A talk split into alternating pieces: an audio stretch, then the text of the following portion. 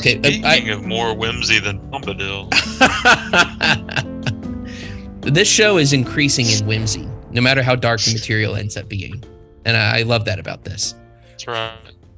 Did you ever watch like the Colbert Report? I did from time to time. Do you remember when he had like the threat down bears? He's like, yeah. threat down bears.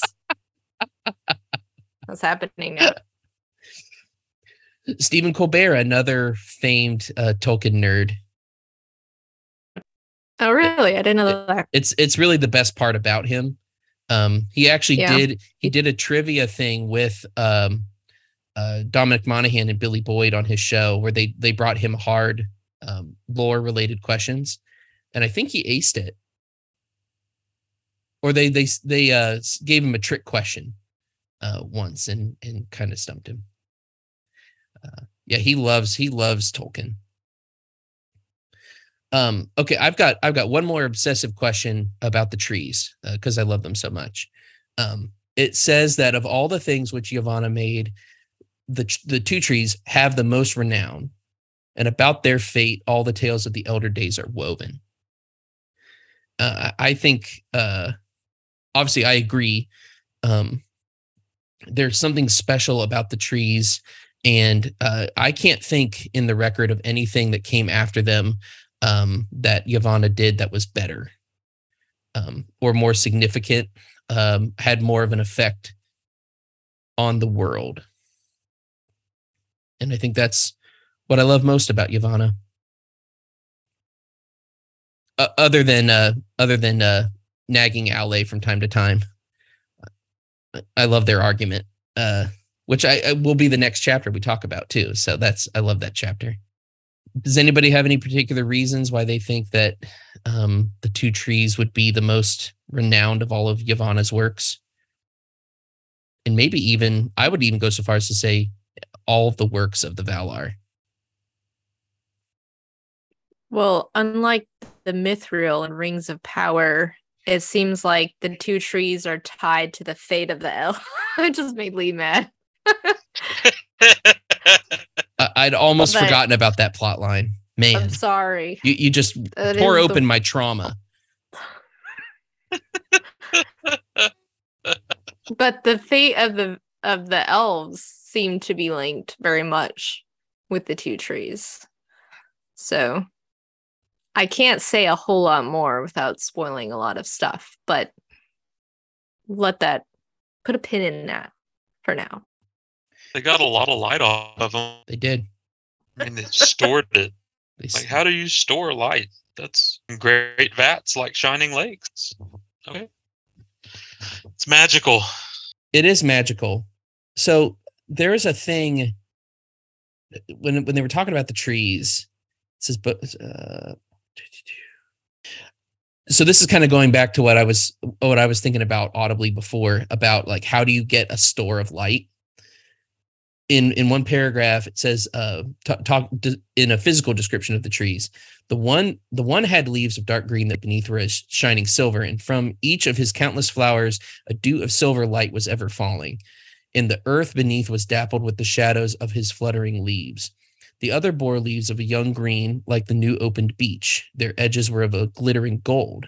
Flowers swung upon her branches in clusters of yellow flame, formed each to a glowing horn that spilled a golden rain upon the ground.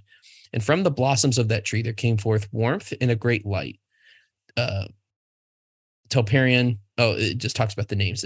So I almost thought, like thinking about how you could store light, were they just gathering leaves and blossoms as they fell from the tree? Because I don't think I don't think that they they lose any light, even if if it sheds, even if each tree were to shed their leaves. So it's almost like if they rake up the yard under the trees, that they will have a store of light because they have leaves and uh, blossoms from the tree that they can then store up and use later. Um, so almost like it's redeeming yard work, you guys. Yeah, and that's interesting too with the like kind of the glittering lakes, shining lakes, you know, that I don't know. I don't even know what Tolkien was going with there, but that was so that stood out to me as I was reading it. You know, just the idea of like I, I understand like when lakes kind of reflect the light and it's they look like they're glittering, but there's something a little extra happening there as well. You know what it reminded me of? Uh, it reminded me of two things. One is again, I don't know if it's a spoiler or not. Uh, we all know elves exist, um, but when elves exist, when they wake up, um, it's by a lake called Cuiviénen, and they see the stars in the reflection surface of the water. Uh, and and they see the so they see the stars in the sky, which is why they they end up loving Elbereth so much, right? Because the stars are her domain, but then they see them in the water as well.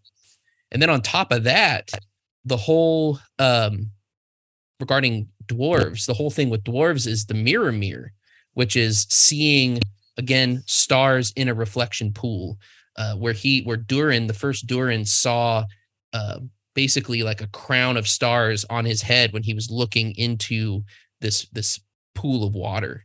Um, and that's kind of the beginning of of durin's folk. Um, uh, so again it's another thing about glittering water surfaces um, and then also obviously the uh, stars seen in the surface too. So uh, i think glittering glittering water well it, in the um the mirror of galadriel as well right is a is a little bath basically a little bird bath you can see things in. But I'm, just, uh, I'm just thinking of monty python now the lady of the lake.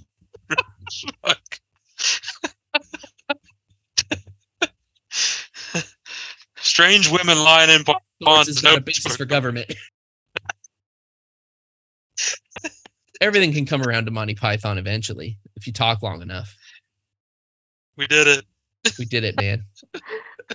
we've we've we've already hit so many of our regular quotas tonight, and we're not quite done yet.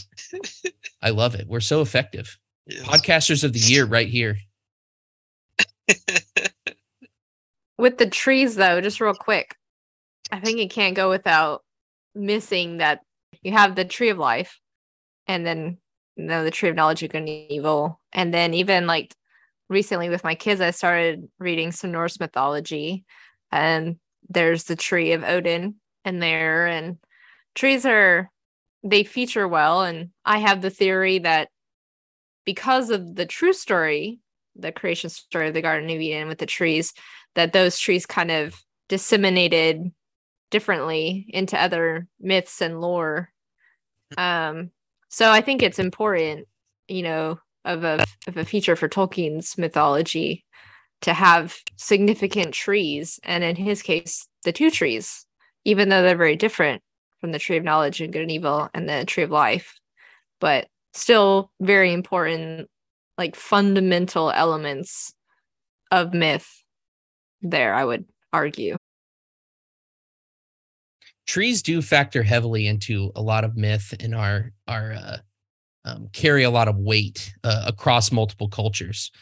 Um, Nick could probably uh, critique my my Platonism, right? But it's it's like we're all yearning for the uh, um, for the true tree, right? So there's we see the tree of life in Revelation. It's you know I could see that as like the the tree of trees, and every tree that comes after it has is is part of um, is taking part of its form, and, and we're all yearning for that, um, and and seeing that pop up. So, um, I don't know. That's that's a that's a fresh thought. I I want to I want to chew over more. But do Nick, do I pass the Platonism test?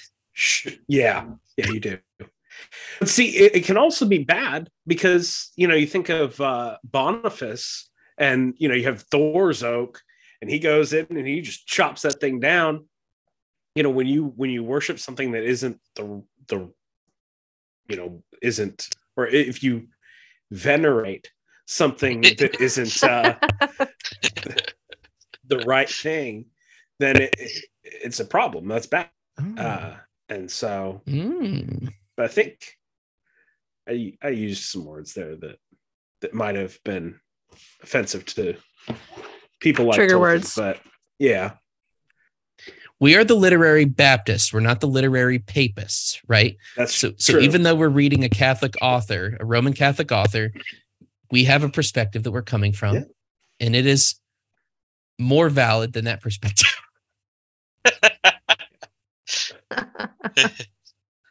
So don't worship created things. That's the main point I wanted to make. Uh, I don't know what I even heard in in all this, this. trees not worth worshiping. Don't worship trees, They're man. good. I don't know. I, I heard that there's a tree shaped hole in all of us. We're just we're longing to have that filled. Have you seen like those memes that go around? Not really memes, like images or like your blood, like your veins or whatever look like a tree. Uh huh. Uh yeah. I don't know. I don't know if it's some like sort of pagan nonsense, but it's out there. I saw a really gruesome image once where somebody had a really terrible pulmonary embolism, and they managed to to get the clot out of the lung. And uh, actually, I think the person actually coughed it up. It wasn't surgically removed, and it, so it was sitting on like some uh, a bit of paper towel, and it really looked like the root system of a tree because it had it had molded itself into the internal structure of of that lung, and uh, boy, that was wild. Um, and then Facebook That's put right. the uh, put the sensitive filter over it. Where you had to like click the yeah, your lungs really do look like trees reversed. on the inside. What an So ugly I have a organ, by the way. confession. But necessary. Yeah, the lung is an objectively ugly organ, but very necessary. Sorry, Nick. I had to I had to say that very important thing.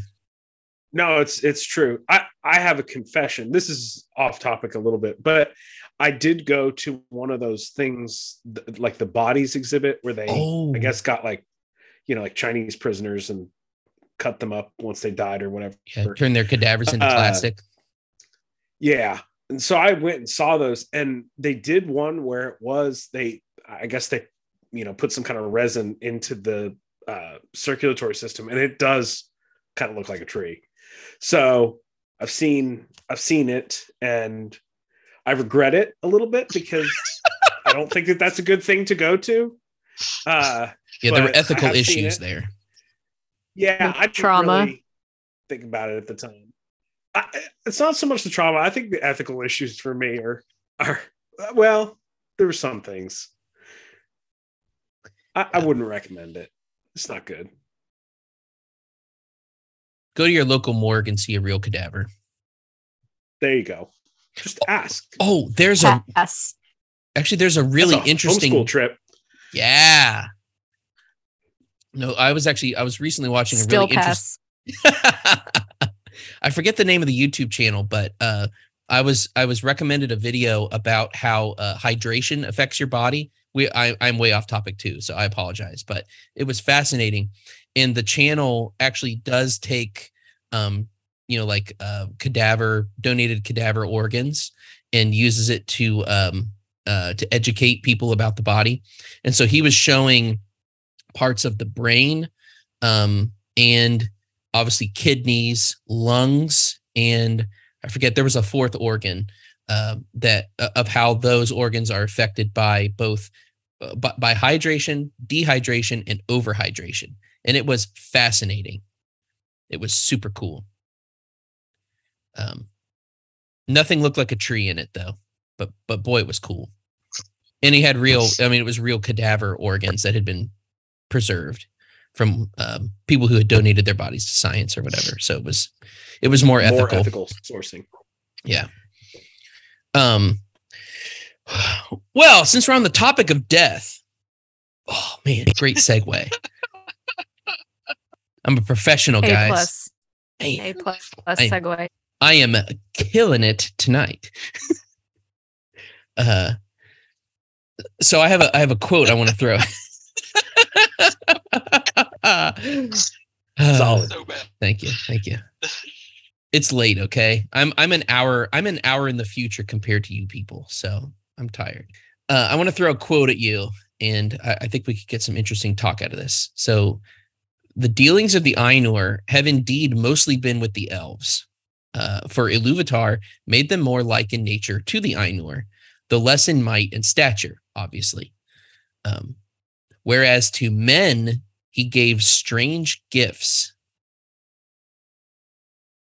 Now, I would say, right, as a as a race of men, I actually consider the uh the gifts he gave to elves as strange gifts right because they they live uh, in perpetuity um, unless they're slain or or die of of uh, terrible heartbreak, uh, as it says in the chapter.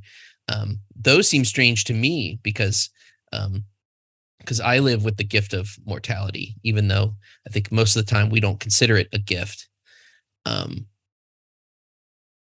but to but to men, Iluvatar gave strange gifts. What do you make of that? It's written from the elves' perspective, right? So it would be strange to them. Yeah. It also reminds me of so I used to like uh, Doctor Who, and one of the things that uh, you know he would always come back to Earth because he just liked humans because you know there were always these weird alien creatures and everything, but humans there was something about them that was different. You know, man is is the equivalent here. There's something different about them. Uh, the thing that I find interesting here is that the the elves are are connected to the earth and men are supposed to be more connected to uh you know to look upward but i don't see that with us as you know i do with us like the four of us and with you know some people but a lot of times people are a lot more connected to the earth than they probably should be. uh, there's a lot of materialism and that kind of stuff. Yeah. And so I, I, thought that was an interesting, uh, you know, point that he's trying to make there. Uh, because I, I mean, I get too to earthly things. You know, I think, oh, you know, this institution's been around for so long. You know, why would we want this to get to to fall apart? Like it's really sad. Or, you know, oh, these buildings don't last very long. Uh, you know when i see like some gothic ruins so I, I, thought that was interesting because it doesn't it doesn't actually seem correct to me and maybe it's because elves and men are both supposed to kind of represent men in some ways uh but I, don't i don't know it just didn't seem quite on well, it's interesting because in the in the flow of of Middle Earth history, right? The elves do. It's so funny because the elves do leave Middle Earth. Um, they have a set time, basically, where the last elves leave, and the world becomes the realm of men. And so, I think in that case, and, and so you know, as the as the uh, the legendarium connects the, you know the end of the middle earth timeline and moving on into our present day right? That's kind of the there's a supposed to be a bridge that you know this is kind of like an ancient history of the earth right? Um and so i think men do take on a bit of that elvish role of well we're here we need to be people of the earth as well. And and they do kind of get split between um, dealing with the earthly matters that normally would have been the domain of the elves uh, while also at the same time doing their very um, mannish uh, duty of of looking up and looking toward Iluvatar. Uh, I think that's uh, I think it's interesting that that I think you're right. I think you're onto something. Uh, we're just seeing the part before before that earthliness gets gets handed off to the race of men, because I think that's that's true for us. You know, we we can be very much uh, um, entranced with earthly life and and lose lose sight of the fact that we are spiritual beings. Um, we are a soul and a body. It's we're not purely material. Um, we're not, and, and, we as Christians aren't materialists. We're we are supernaturalists, um, and we we have to address soul and body. Well, I think too that you know Tolkien he's kind of thinking like more historically human nature. I mean, even the fact that we have mythology and lore points to the fact that we're thinking of something transcendent, you know, beyond Earth itself. And just that kind of mentality of contemplating the eternal and contemplating, you know, what comes after death. That's just something that I would imagine. I mean, I know they're made up, but the elves wouldn't think about because, you know, death is not something that's kind of on the horizon for them. You know, like they can die, obviously, but they have to be killed, or I think it says through grief, you know, or or to be slain. But for man, it's just it's just part of you live and then you die, and that's just kind of the accepted thing. And I even think of I was really um affected by when I was reading about the Numenoreans and how they were directed to want to live longer and how they started turning to focusing more on the worldly things and trying to kind of cheat death even though they had longer lives than most mortal men would.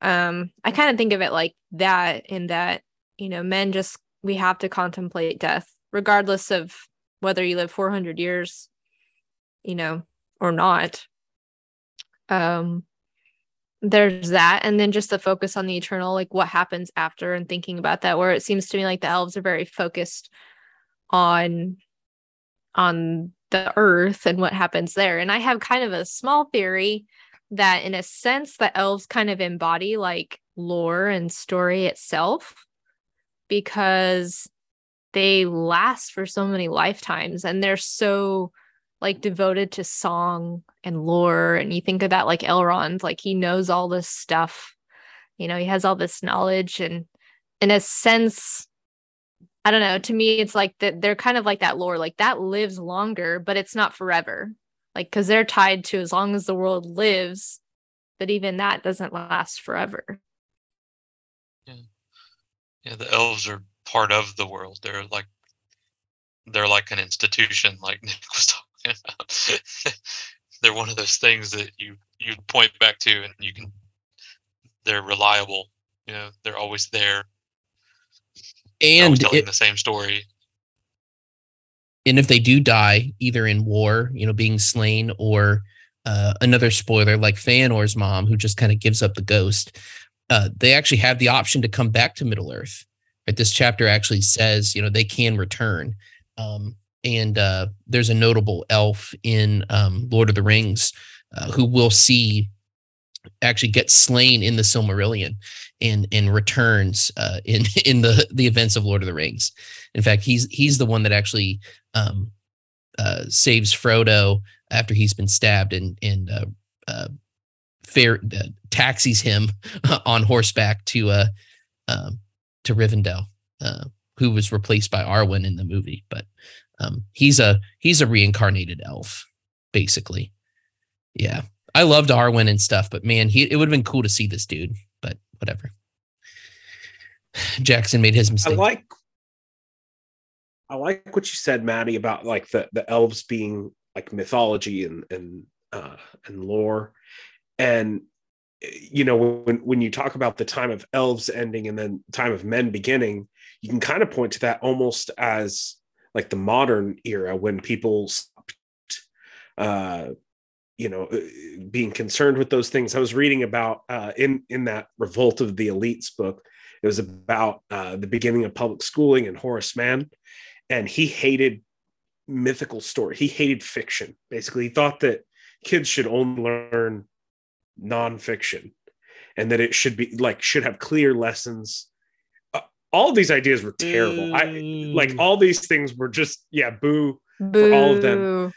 But uh you know th- uh, there was that time where uh people wanted to move away from those kind of things. And even theology reflected that during the the 19th century and everybody was just like oh let's get rid of all the supernatural stuff and everybody's and then there's some other people who are like no the bible has it clearly let's keep it yeah. uh and and so now we have like a completely different kind of set of things i guess now we could we could say that it's the time of the orc it's come uh but Yes. the, the your your beloved postmoderns lee we we see. uh, oh, thank you. Yeah. Yeah I was gonna say we see the orcs on Libs of TikTok constantly. yeah exactly I even think of like Rivendell. Like right now, you know, my family and I were reading Fellowship and they get to Rivendell and they hear all these stories as soon as they get there. you know all this lore and they're kind of informed um in that and it all kind of connects so that's really where i think i'm on to something all those elvish like rap it. battles in in Rivendell, and and Bilbo writing his song. Uh, well, it, and like the way the Hobbit describes, of course, it calls it the last homely house, but it is Rivendell. But you know, it's a place where you could whatever you liked, you could do there. Whether you wanted to sit and eat, or if you wanted to to read, if you wanted to talk and have discussion with people and tell stories best, uh, or if you just wanted to sleep, if you just wanted to rest, you could do any of it there. It was kind of the last place that was like home um, away from home. Uh, and and Well, I, I and how like bilbo tells his story or sings his song or whatever it is and they want him to do it again like they just love story and song and poetry I forget who- who said it, but somebody was saying that uh, it was it was a credible commentator. It was on a podcast somewhere. I can't remember which, but um, Tolkien actually kind of considered himself a poet first, um, and you can kind of tell because it seems like, especially in Lord of the Rings, every other page there's a song being sung by somebody. Um, Mm. and there's a, an entire volume of the histories of Middle Earth that is nothing but poems. Um, the Lays of Beleriand, it's called, um, which tell basically verse versions of stories that are in the Silmarillion or unfinished tales. Um, like there's a verse, a, a verse version of um, Beren and Luthien, um, and uh, and a couple other stories too, pretty cool. Um, but yeah, again, the the poetry aspect I think is is really huge, and uh, and I think Tolkien was able to kind of pour his love of poetry into the elves. I want to go back to the gift of men for a second. I think Ecclesiastes applies here, and it's uh, I'm kind of more on the side of what Maddie was saying that it's a more of a a long view of of what men desire. Um, uh, he has made everything beautiful in its time. Also, he has put eternity into man's heart, yet so that he cannot find out what God has done from the beginning to the end. And that's I think that that's pretty accurate for what Tolkien wrote here about men. And I- and I also thought of um, like the Tower of Babel, where the our desire is to transcend Earth, and it's not always the right way, but it's, it's built in because we get to to, mankind. but not on our terms. right right right yeah so that that's always there and and not not for every single man but for mankind Mhm. i I would say that's universally true uh, throughout history That's a really good point. that's my two cents nick That was Yeah. More. That was more like five cents, and and we we Yeah. appreciate it. Yeah, it was a good nickel. Yeah. well, and you think too that even in like more modern times when people are rejecting the spiritual and God and all that kind of stuff, they're still responding to it. They're still having to answer that question. You know, they might be wrong, but they're still saying there is nothing after death. Like they're still thinking about what happens after death. And then now we have things like Neuralink and all this kind of other stuff going on where people are still contemplating death and and what it means to live and exist and i just feel like even though people are trying really hard to suppress the truth in unrighteousness uh, you heard know that it's. I've it's heard that before. uh you know they're they're still thinking about it even if they're denying it They can't escape it. It's an it's an inescapable reality. So you you either have to deny it or or agree with it, but you can't say it it it doesn't exist. It's it's unavoidable. Um, a lot of people do really still embrace spirituality they just embrace bad spirituality like this is not this is not good. You say you're spiritual but it doesn't mean anything. And and a lot of times now that spirituality is is in reality demonology right? A lot of the occultic practices that are kind of coming coming about which even though they're they don't actually have a connection to the black magic of of olden times but it's still a demonic practice um in in lots of ways. And and there have been testimonials of people that have been hurt uh, through through doing those things. So so yeah, you can say it is spiritual, no doubt. It's just darkly spiritual. It's it's it's Melkor's kind of spirituality, not not Iluvatar's. To to to speak uh Tolkieni Tolkienian uh, uh, on that. Um, I was very I was very taken by this uh, discussion about the Iluvatar's gift to men, uh, strange gift such as it is. Um, and it, uh, one of the uh, one of a track that I've been on for the last kind of year or so, year and a half. Um, it's definitely been since the pandemic. Christians used to have a practice of memento mori, and you go and you old Christian um, headstones would have um, uh, would have that phrase on it sometimes, um, or uh, or it was just kind of a a commonly used phrase um, among Christians, but among others other people as well. And kind of to, to go back to what you were saying earlier, Nick, about um, about people too focused on on our times uh, and, and becoming materialistic. Um, that is a just considering that you will die, which is what memento mori means. Remember, you will die. Is is a really easy way to kind of cut through that facade that this is all there is, right? We have to we have to face up to the point that we're not going to live forever. One in one people die, and there's there's preparations to be made. You know, there's um, you know, for us, there's repentance and belief uh, that that we would call people to. Um, our time's limited. Um, this gift of death uh, can can be uh, can truly be a gift if we if we are at, at peace with our Creator. Uh, if, if, the grace of Christ is with us, if our sins have been forgiven and placed on Him and His righteousness given to us in the great exchange, um, and so for, for the Christian, memento mori is a is a beautiful thing. It really is a gift um, because it, it it points to uh, redemption and in an eternity with with our God who who bought us, who made us, and uh, and reclaimed us. Um, and so um, uh, I was as as a as a redeemed person, as a Christian, uh, I, I was very much kind of heartened by uh, by reading this, um, and I really uh, I enjoyed the way that uh, that Tolkien wrote these last few paragraphs of of this chapter. Um, I'd like to read them, but I don't want to. I don't want to step over anybody else's comments if if you have any. Um, I but I'll I'll end the episode uh, by by kind of reading the last couple paragraphs. It was hard for me to. It's still hard for me to think of death as a gift, you know, because you know Romans six twenty three, the wages of sin is death, but eternal life is the gift of Jesus Christ our Lord. So, in a sense, it's it's kind of backwards.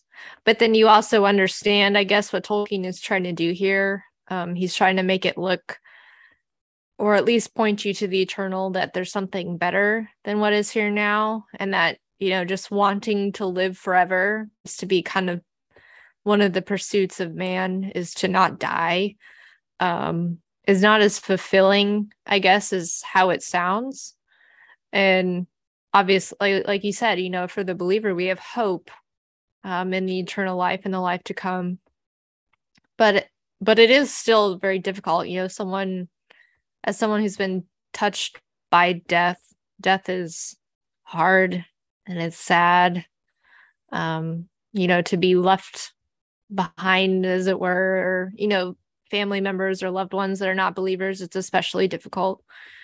Um, but it, it I would say that just reading this, Tolkien has really kind of challenged me because I am someone who who struggles with that, and I'm thankful. Like our church right now, we're going through Ecclesiastes, and I've really needed these sermons um, because it is so difficult. You know, life just does seem like it's fleeting. My kids are getting older, and it just you blink, and all of a sudden, all this time has gone by, and it just seems like it goes by so fast. So you know that's sad in and of itself but to to be reminded you know that there's something more so i'm i'm grateful you know even in these stories it's kind of being brought to light that there is something to look forward to and it and all of our hope isn't here on this earth. And in that sense gift is a death or death is a gift. Um but i don't know. It's still weird for me to think of as a gift. Yeah, when I was reading this, uh, uh, actually the second time I read this chapter to prepare for the episode, I actually wrote at the end of the chapter to live as Christ and to die as gain, because I, I see a lot of crossover there. Now, of course, there's no no salvation aspect is discussed here, but um, but we know that that's true uh, for for those of us who are in Christ. But um, again, I know we talked a little bit about you know whether uh, part of the story is is universalistic at all, but because it does kind of seem like it's all men uh, go to be with uh, Iluvatar in the system, but I don't think that's actually true because um, there are men who sided with well, with Melkor slash Morgoth in in his war, um, and then of course in the Third Age in the, the, war with Sauron, there were men who sided with Sauron as well. I don't believe they're in the. I don't think they went to the uh, to uh, Iluvatar's side uh, after they died. So um, I, I, I don't think it's universalistic, but it does speak in kind of unqualified terms here. But just a little addendum. Um, maybe uh, let me let me uh, read these these couple paragraphs, and if we want to, if anybody has any kind of final comments on on this, but I I think it, it the ending of this chapter is a beautiful way to uh, discuss this uh, this strange gift to men. Um, for it is said that after the departure of the Valar there was silence, and for an age Iluvatar sat alone in thought. Then he spoke and said, Behold, I love the earth, which shall be a mansion for the Quendi, which is a word for the elves, and the Atani, which is a word for men. Uh, but the Quendi shall be the fairest of all earthly creatures, and they shall have and shall conceive and bring forth more beauty than all my children, and they shall have the greater bliss in this world. But to the Atani I will give a new gift, Therefore, he willed that the hearts of men should seek beyond the world and should find no rest therein. But they should have a virtue to shape their life amid the powers and chances of the world beyond the music of the Ainur, which is as fate to all things else. And of their operation, everything should be in form and deed completed and the world fulfilled unto the last and smallest. But Iluvatar knew that men, being set amid the turmoils of the powers of the world, would stray often it would not use their gifts in harmony. And he said, These two, in their time, shall find that all that they do redounds at the end only to the glory of my work. Yet the elves believe that men are often a grief to Manwe, who knows most the mind of Iluvatar. For it seems to the elves that men resemble Melkor most of all the Ainur, although he has ever feared and hated them, even those that served him. It is one with this gift of freedom that the children of men dwell only a short space in the world alive, and are not bound to it, and only and and depart soon, uh, whither the elves know not. Whereas the elves remain until the end of days, and their love of the earth and all the world is more single and more poignant, therefore, and as the years lengthen, ever more sorrowful. For the elves die not until the world dies, unless they are slain or waste in grief. And to both these seeming deaths they are subject. Neither does age subdue their strength, unless one grow weary of 10,000 centuries and dying they are gathered to the halls of Mandos and Valinor, whence they may in time return. But the sons of men die indeed and leave the world, wherefore they are called uh, the guests or the strangers. Death is their fate, the gift of Iluvatar, which as time wears, even the powers shall envy. But Melkor cast his shadow upon it and confounded it with darkness, and brought forth evil out of good and fear out of hope. Yet of old the Valar declared the elves in Valinor uh, declared to the elves in Valinor that men shall join the second music of the Ainur, whereas Iluvatar has not revealed what he purposes for the elves after the world's end, and Melkor has not discovered it. Whoa, bro. there, there's so much going on there, and and especially there at the end where it talks about men join the second music of the Ainur, uh, not the elves uh, there aren't more Valar to add to that chorus. Men get to do it. I don't know. I I, I have so many I have so many thoughts at the end of this. I was I was very swept up in in that whole description there. Uh, it's it's hard to put into words. Uh, mm-hmm. I I found it very beautiful I, and moving. I had underlined where it talks about the men that they would stray often and would and would not use their gifts in harmony and he said, These two in their time shall find that all they do redounds at the end only to the glory of my work. Just, I mean, the obvious, uh, this is, you know, mythology. fake, but it just reminds me of even the the evils that man had done. All you know, God works to good, and so Mhm. you definitely hear those elements in here as well. It's really beautifully written. And, and, you know morgoth seems so strong right? And he's able to thwart all of the valar. Um he is the strongest single vala and yet he he has no idea what iluvatar is going to do right? Manwe gets to understand the mind of iluvatar. Melkor has no idea and he he bears no resemblance uh, to iluvatar at all. And uh um the fact that you know he attempts to twist men um in the elves see a, a a- similarity between men and Morgoth, uh, and elves uh, began very distrusting of of men, um, and yet there is a fate. There's a fate for men that even Melkor doesn't get. You know, it's it's kind of like um, where uh, angels long to look into the things that concern uh, concern believers, right? There, so there, there's a the aspect of salvation for us that we we get to learn about and understand in scripture um, truths about us and how we've been saved that even angels long to understand but but have no basis to understand it and, and i i see kind of that parallel as well that morgoth um, seeks to do so much um, damage in the world and and remake the world and make it like the void and yet he has no clue what Iluvatar has in store, not only for creation, but but even for uh, the race of men that he that he made. And, and Melkor can't stop him because you have to know his plan in order to thwart it, right? Um, and uh, I, I just think that that that supremacy of Iluvatar over all of these uh, works that would try to subvert his will are are completely useless. Um, and even the evil men that want to do the will of Morgoth, even that evil that they do uh, will redound to the glory of Iluvatar instead. So you can you can clearly see this this Christian parallel here. You know, it reminds me of uh, of Joseph's story. You know, what you intended for evil, God meant for good. Uh, it's the very same principle of God's of God's sovereignty, uh, His righteousness, and His ultimate power to accomplish that righteousness in the face of uh, of um, created enemies who are created and finite attempting to thwart his will. Um very very heartening to me.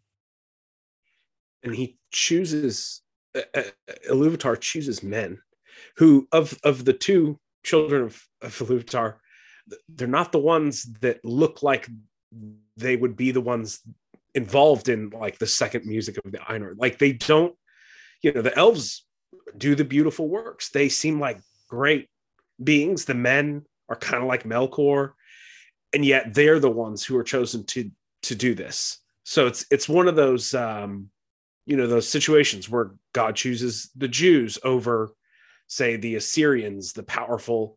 You know he always chooses the the people that the weaker the, the, people that are weak and and and, and smaller so that he can show that it's his work not the greatness of the elves or whatever he's using men who are kind of the you know evilish ones in this who don't even have like a, a single kind of method that they're working on they're fighting within themselves and that's what he uses to do what he wants to do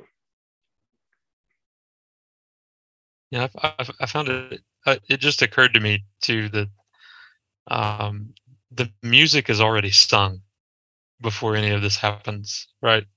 like, so you also have that whole, you know, everything being predestined. You know, Mhm. this is it's already it's already been sung before the foundation of the world, right? Yeah. like yeah before anything is created, all of the music is complete, and you're just going out and fulfilling the music. If that makes sense. Yeah all the music for the recreation of the world that second music is already in existence it's just waiting to be played out in history yeah Right. tolkien was a closet calvinist Yes. Uh, honestly i mean e- even people who commentators christian commentators who are not calvinists have have had to grapple with that the fact that these these uh these themes that that the reformed especially are um uh, champion uh, are all present in, in tolkien's works yeah Well, and you see there's a little bit of tension too, because in the paragraph right before where you started reading, he kind of talks about how the Ainur can't force the elves or the men to do what they ought to do. And if Yeah. they try to, it kind of doesn't go well.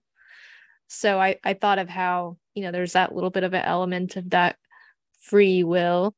But but really a lot of times when people are talking of free will, they mean it one way, but it but they're really thinking of it in another and it's you know that I, idea of free agency and and that it's it's not a contradiction but just that tug and that mystery of of Yeah. things being predestined and foreordained but yet through the acts of you know free agents like we're not robots and the elves and men are not robots but yet you know Iluvatar is everything is going as he had foresung.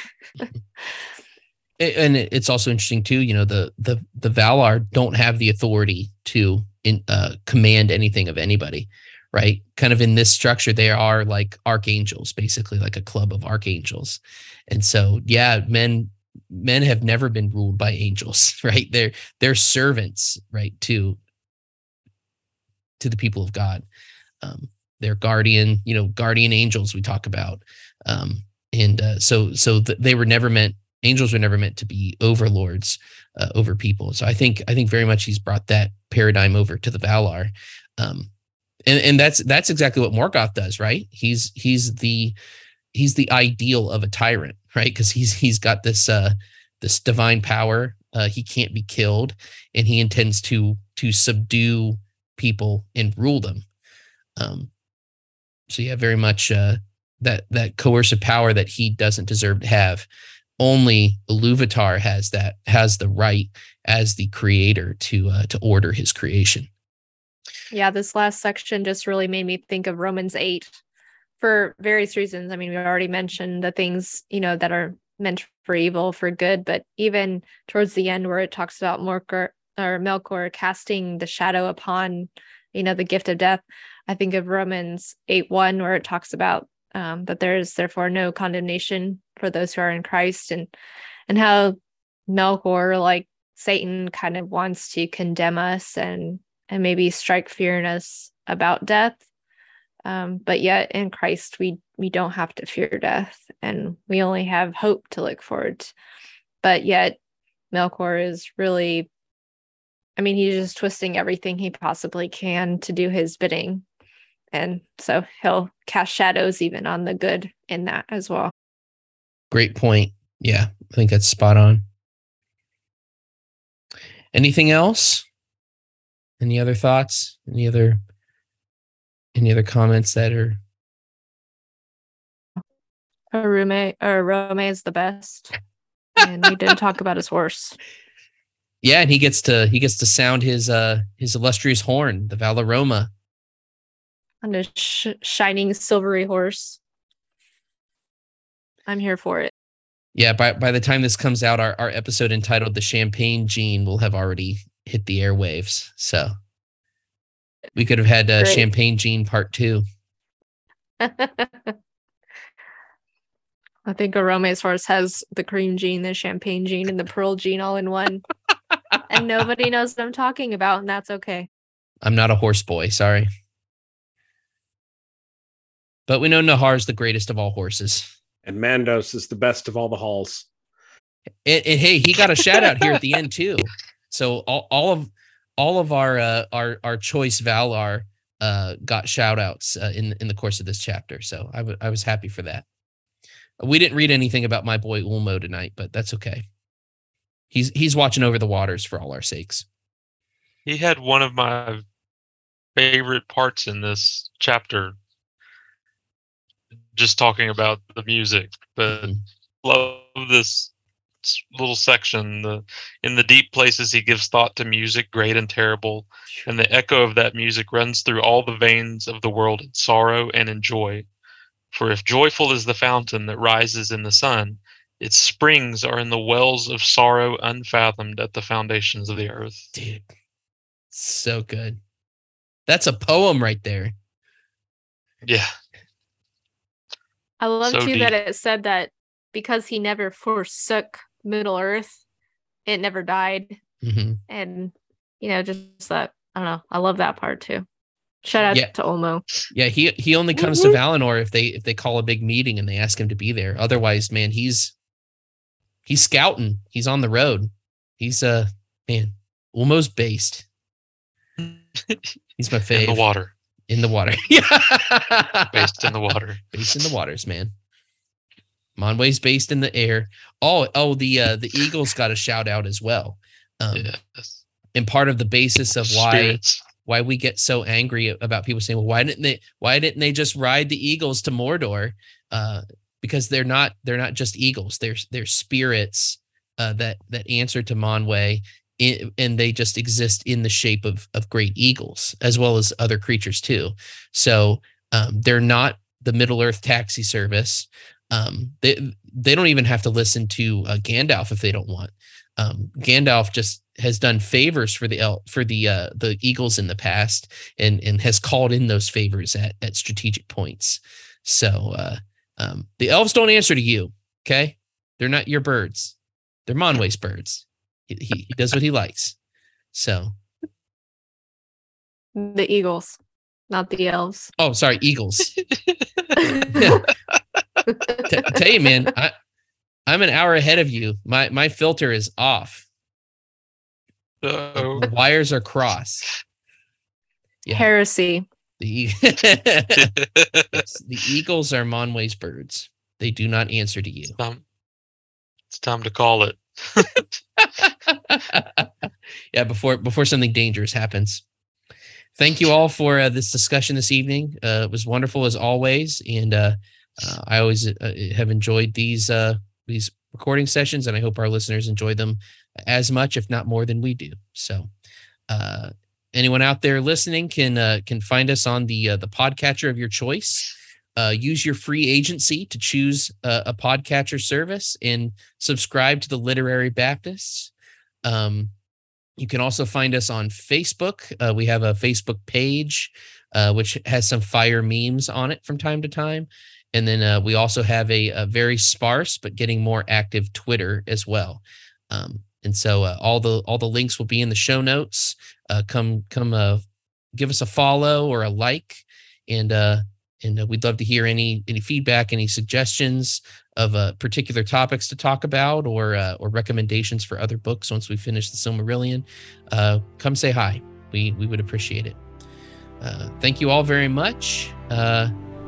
May Manwe keep you in the one. uh, grace and peace, and peace out.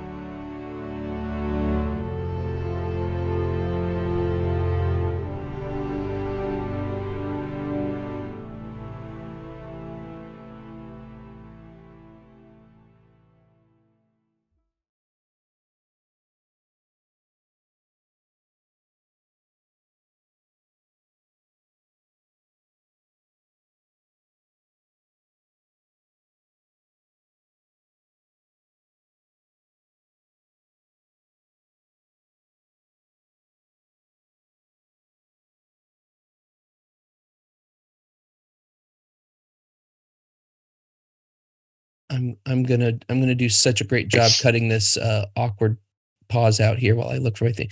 Here we go.